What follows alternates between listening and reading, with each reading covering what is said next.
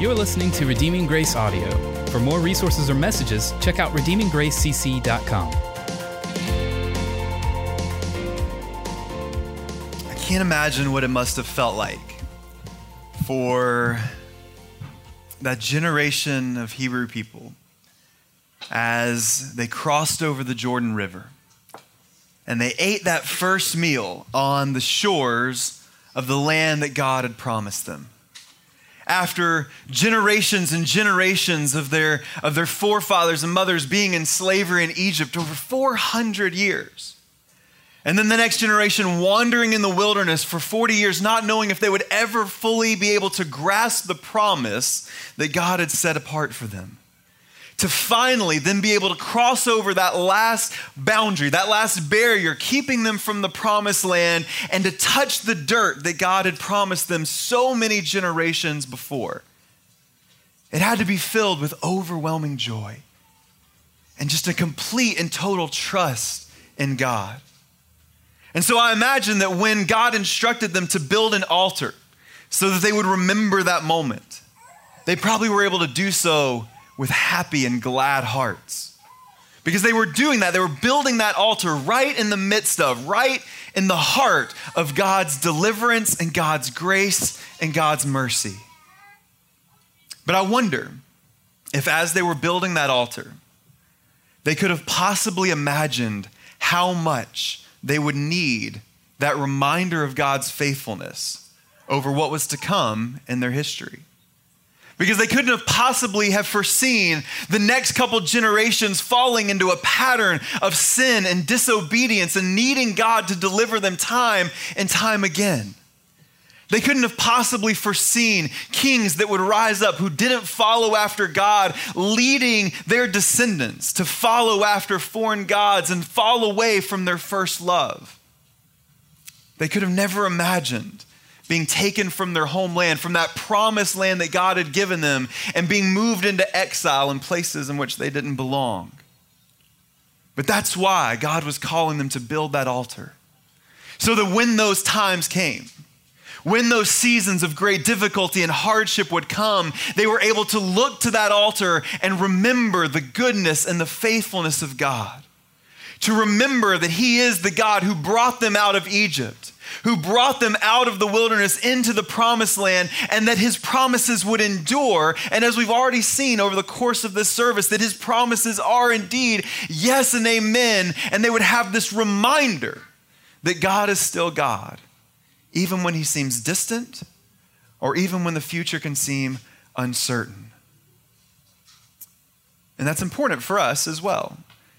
Not just every single day of our lives, but also for us as a church as we continue moving through the book of Revelation. And we're a little over halfway done with this book now, and we're moving into the next three chapters or so, dealing with a very heavy subject. This picture of God's wrath and God's judgment of sin and all of the powers of evil that we've seen take place over the last few chapters. And over the next few weeks, as we look at these passages, the language concerning God's wrath and God's judgment can be heavy, it can be striking, and even at times uncomfortable. And so, to help put the wrath of God in its proper perspective, we first get an altar built for us in the book of Revelation, chapter 15. But this isn't an altar of stone built up so that we can see it, but this is an altar of worship as we see this great congregation around God singing his praises and declaring to us a reminder of God's enduring character, to help us to recognize the full picture of who God is and remember his goodness and faithfulness, even in the midst of difficult passages of Scripture. And so, in a strange turn of events, leading into the passages of God's wrath, we see a passage of God's people worshiping him.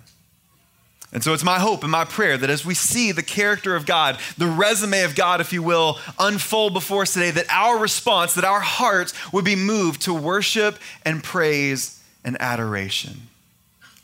And so our passage today is going to come out of the book of Revelation, chapter 15. And we're going to read verses 1 through 4. And this is the word of God. John said, Then I saw another sign in heaven, great and amazing. Seven angels with seven plagues, which are the last, for with them the wrath of God is finished. And I saw what appeared to be a sea of glass mingled with fire and also those who had conquered the beast and its image and the number of its name, standing beside the sea of glass with harps of God in their hands. And they sing the song of Moses, the servant of God, and the song of the Lamb, saying, Great and amazing are your deeds, O Lord God Almighty. Just and true are your ways, O King of the nations. Who will not fear, O Lord, and glorify your name? For you alone are holy all nations will come and worship you, for your righteous acts have been revealed. May God add his blessing and his favor to the reading of his word. Thanks be to God for his word. Let's pray. Father God, we thank you and we praise you for who you are. And God, I know I'm very guilty of not doing that enough, of just thanking you for who you are and all that you've done. God, I pray as we look at this passage of scripture today that reminds us of exactly who you are,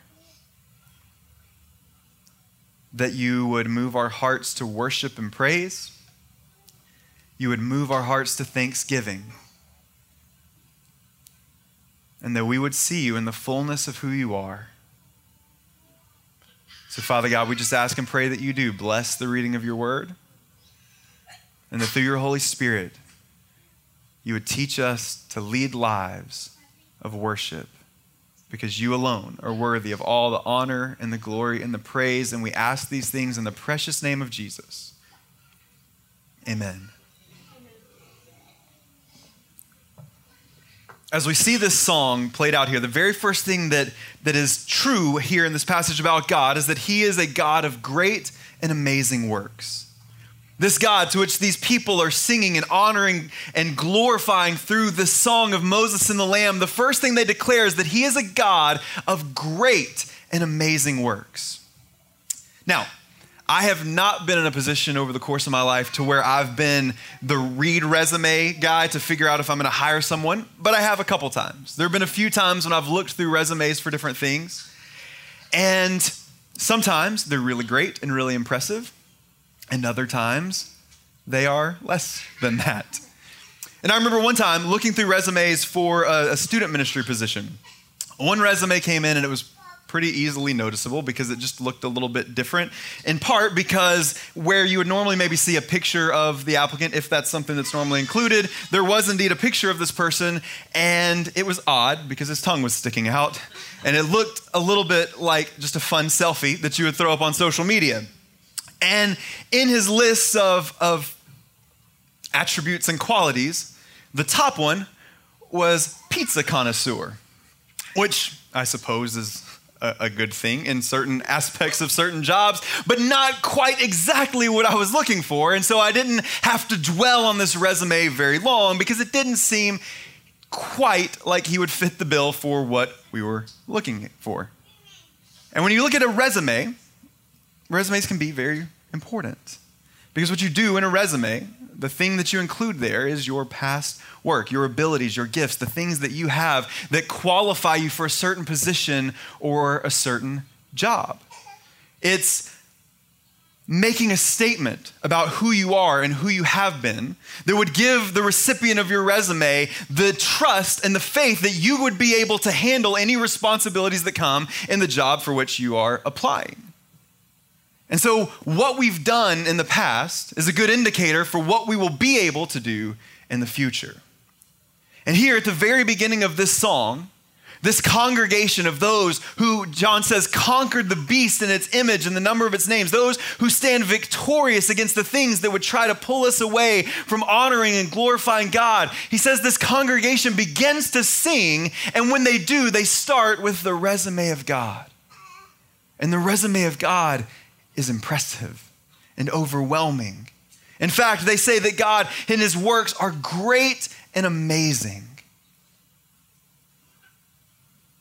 When we look at the book of Psalms, all throughout the book of Songs, there are a multitude of these songs that were ingrained in the part of the worship of the people of God that declare the goodness of God, not simply because of who He is, although there are plenty that just talk about His characteristics and attributes, but there are so many Psalms that declare the goodness of God's works.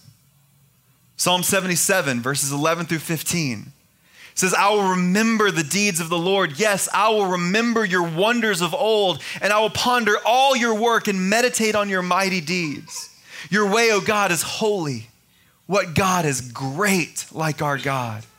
You are the God who works wonders, and you have made known your might among the peoples, and you've redeemed your people, the children of Jacob and Joseph, Selah. Psalm 86, 7 through 10 says, In my day of trouble, I will call upon you, for you answer me.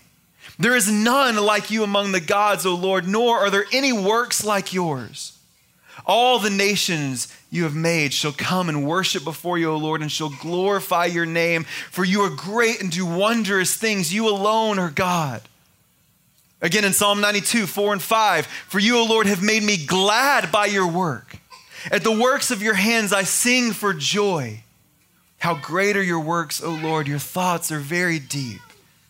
And time and time again, the people of God were instructed to sing out to God about the goodness of his works. And it was the things that God had done for his people that moved their hearts to thanksgiving and praise. I love that the psalmist uses words like, You have made me glad by your work. And this ability to trust God because of what he's done. He says, I know in my day of trouble I'll call on you because you answer me. And this is just a reminder that time and time again, that always God is working on behalf of his people for his glory, but also for our good. And we see the Bible from Genesis to Revelation reveal the power of God's works. That he is a God who has created us not out of any other need other than the fact that He desired us and He loved us before we took our first breath. And so God created us and gave us life from nothing. And then, even knowing that we would fall into sin and brokenness, even knowing that we would bring our own baggage and our own evil into God's good and holy creation, He still loved us enough that before the foundations of the world, He had orchestrated a plan to bring about redemption for His people and to save us from the mess that we caused. A God who, as we look through the big narrative of Scripture, we see Him constantly working time and space and history for the good of His people. And that in the fullness of time, he loved us enough that he gave his one and only son, that Jesus would come into the world to not only show us God on the most intimate level possible, to not only teach about the kingdom and to bring healing into a broken world, but he sent his son into the world to die a death that we deserve to take our sin on him on the cross and to die a criminal's death, only to be raised again three days later to give us the hope and the promise of a salvation that will never pass away. These are the great and amazing works of our God, and they're just too numerous to even continue naming. Even in the book of John at the end, just talking about the life and the ministry of Jesus, John says that if we were to write down all the works that Christ did in his ministry, that all the books of the world couldn't contain them. And he does all of those things because he loves us. And so this passage is a call to remember God's works. And as we do, as we remember the resume of God, not only throughout human history, but in our own lives, as God has worked on our behalf more times than we can count, we need to be drawn to a heart and an attitude of praise and worship, even in the midst of the times when we feel uncertain. That, like the psalmist, we would come back to God time and time again because we know that He is a God who works for His glory, but also for our good, and a God who answers us in our time of need because he's a God of great and amazing works. But also in this passage, we see God revealed as a just and a true judge. And now, if you've been here for a while, you may know one of my favorite parables that Jesus teaches is the parable of the persistent widow, in which there's a woman who has been wronged And we don't get an indication of what that wrong is, but there's been an injustice done against her. And she comes to this judge and she pleads her case. But Jesus says this judge is someone who doesn't fear God nor respect people. And so, time and time again, the judge pushes this woman off, saying, Nope, I'm not going to help you. I don't care about you. Go away. Leave me alone. But this widow comes back time and time again, over and over and over again, pleading for justice to be done. And finally, this wicked and unjust judge relents just to get the woman to leave him alone. He says, Fine, you can have your justice, just stop bothering me. And Jesus says, If that kind of judge, who doesn't fear God nor respect people, is able to provide justice to those who need it, imagine how much more your good and faithful God is able to bring justice to his people. And as Jesus tells that parable, there's so many powerful things that he reveals to us about the character and the nature of God. But one of those things is that he makes this comparison even though it is a, a, contrasting comparison between the unrighteous judge and God, Jesus is painting us a picture that, in fact, part of God's character and part of God's role in this world is to be a divine and holy judge. But Jesus takes it as a given that God is a good and a perfect judge. And here in this song, there's echoes of that as we see the people crying out, saying, Great and amazing are your deeds, O Lord God the Almighty. Just and true are your ways, O King of the nations. We have these two words that they use to describe God and his judgment in the world, saying that he is just and he is true. Second word there, I think, is incredibly important. Both words are so powerful in communicating to us who God is. But we see that God's justice is true, meaning that God doesn't act impulsively. God doesn't act randomly in his judgment, or God doesn't act subjectively as we understand the idea of subjective judgment. But then when God makes a judgment, he always does so out of a basis of truth. And so that makes us understand that God is incredibly trustworthy in all that he does because he's not moved by wayward emotions like we are so often in our judgment, but God always, always makes his judgments based on truth and on his infinite wisdom. In Psalm 18, verse 30, it says, This God, his way is perfect and the word of the Lord proves true, and he is a shield for all those who take refuge in him. And so, for the psalmist, this idea that God only acts in truth is a reason why we can take our refuge and place our trust completely and totally in Him. But not only is He a God who judges in truth, but He also does so justly. And He is a God who is, in very nature, just. And this means that He is a God that rights wrongs. He is a God that corrects injustices. He is a God that punishes wickedness. And we've already seen indications of this all the way through the book of Revelation. That there is a promise that one day God's patience is going to run out and He is going to move in judgment on the world and to judge sin and all the brokenness that's been brought into His creation. But I think it's important to notice here that this talks about God being just, but it doesn't use the word fair. And I think there's some good news in that. Because when we talk about the gospel, this truth that we call good news, the gospel is not fair. Because the Bible teaches us that all have sinned and fallen short of the glory of God, that every single one of us have done things or not done things that have been dishonoring to God and an act of rebellion against God. And the Bible tells us that the wages of sin is death. And that that's what all of us deserve. And it would go even further to say that our righteousness is like filthy rags before God because of our sin. And so there's no work, there's no effort that we can do, that we can accomplish that would earn that salvation or that favor of God. And if we were to get what we deserved, if we were to get what was fair, then none of us could stand boldly before a just and a holy judge.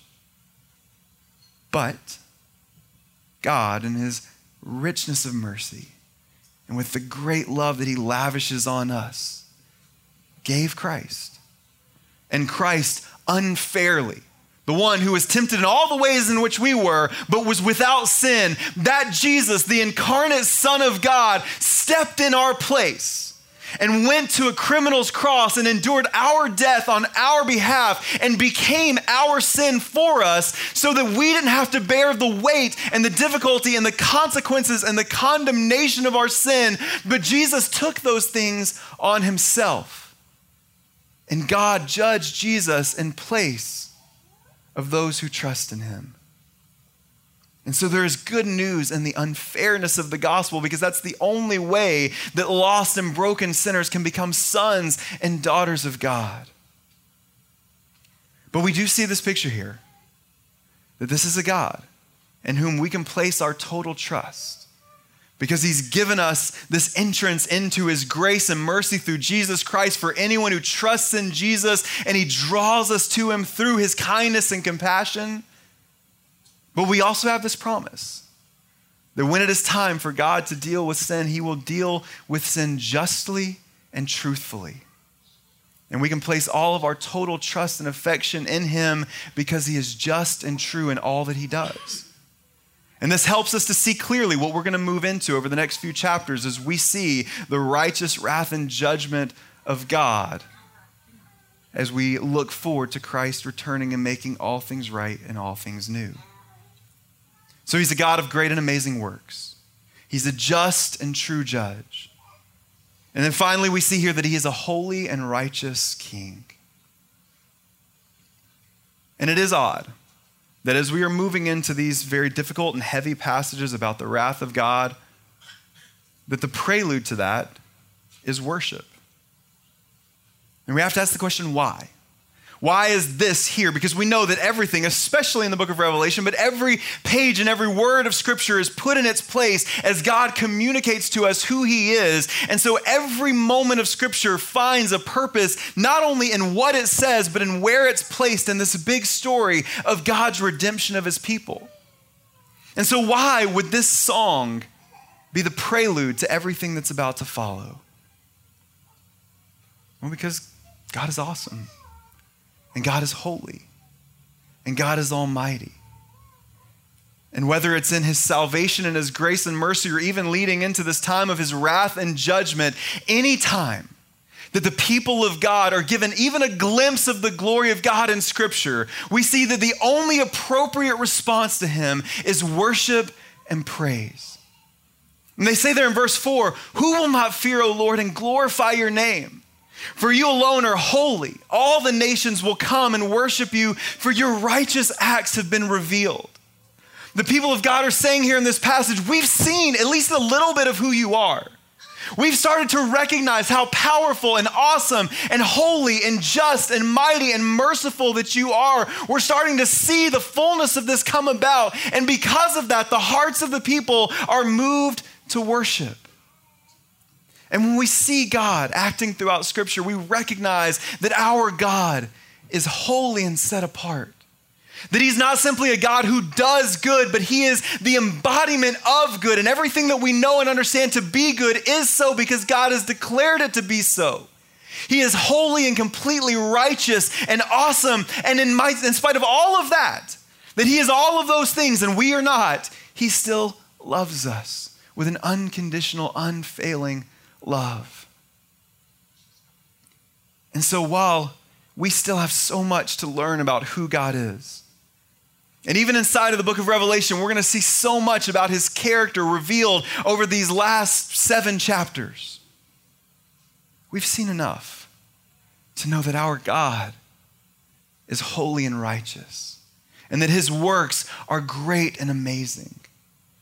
And so we need to build these altars in our lives, these reminders of who God is. We need to heed that, that calling all throughout Scripture to remember. Just like God would call his people from generation to generation, saying, Remember, I'm the God of your fathers, Abraham, Isaac, and Jacob. I'm the God who led your people out of slavery and out of the wilderness and into the holy promised land. I'm the one who is with you in the midst of your exile. I'm the one who has this promise for you that I'm bringing my Messiah into the world. Remember who I am. Jesus again calls us to do the same in the New Testament as he gives us this communion meal, saying, As often as you do this, remember me. Remember what I've done for you. Remember my death and my resurrection. When we see the baptism waters broken as a new believer goes under the water and comes back out, we're called to rem- be reminded of what God has done for us, not just spiritually in our salvation not just eternally in the hope that we have in Jesus, but in the fact that day after day, His mercies are new every morning. And the God who begins the good work in us is working our salvation out within us each and every day and will one day complete it. We need to remember who God is and worship Him because of it each and every moment of our lives. There's a temptation to compartmentalize God and to look at all of his different characteristics as individual things. And sometimes we emphasize one side, sometimes we emphasize another. Or sometimes we draw imaginary lines through scripture and its revelation of God, looking at a God of the Old Testament and separating that from a God of the New Testament. But the book of Revelation has told us time and time again that there is one God and he is the same today, yesterday, and forever. And so, as we get this big picture of who God is, and as we approach these next few chapters of God's wrath and God's judgment, that's just as much of a part of his characteristic as is his mercy and grace and salvation. Let's approach these next few chapters with the full character of God in our hearts and in our minds. And keep those hearts and minds filled with worship and adoration of the God who is, who was, and who always will be of the God who has shown us his character through his great and amazing works and proved himself time and time again to be just and true and holy and righteous. And as we get these glimpses of who he is, join in with this chorus of the redeemed, praising God, saying, Great and amazing are your deeds, O Lord God the Almighty. Just and true are your ways, O King of the nations. Who will not fear, O Lord, and glorify your name? For you alone are holy. All nations will come and worship you, for your righteous acts have been revealed. Let's pray.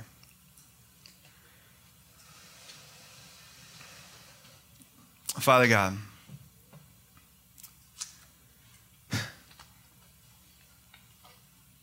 it's crazy to even think that we need reminders because of how good and awesome and holy you are. But God, I just thank you for your patience with us and the fact that, that you are so familiar with our weaknesses and our struggles and our shortcomings that you constantly go out of your way to make sure that we know who you are that we remember your amazing works in the past as a, a promise of your works in the future. That from Genesis to Revelation, we see that your character never changes, that your ways are always just and true. And that from eternity past to eternity future, you are good and righteous and holy. So, God, I pray that you write that song on our hearts.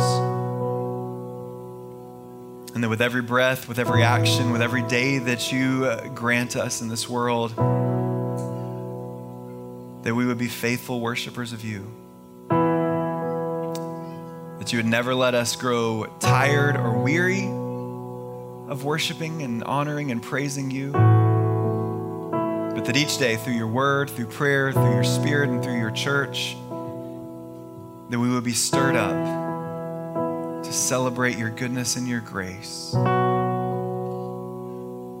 And so, God, as we prepare to come to this table, we thank you that you have given us reminders, not just in word, not just spiritually, but God, you have given us physical reminders that we can touch and taste and see and smell and experience your grace and mercy through this table. So we pray that you bless the bread and the cup. And that you would remind us of your presence with us here today as we come. We ask all these things in the precious name of Jesus.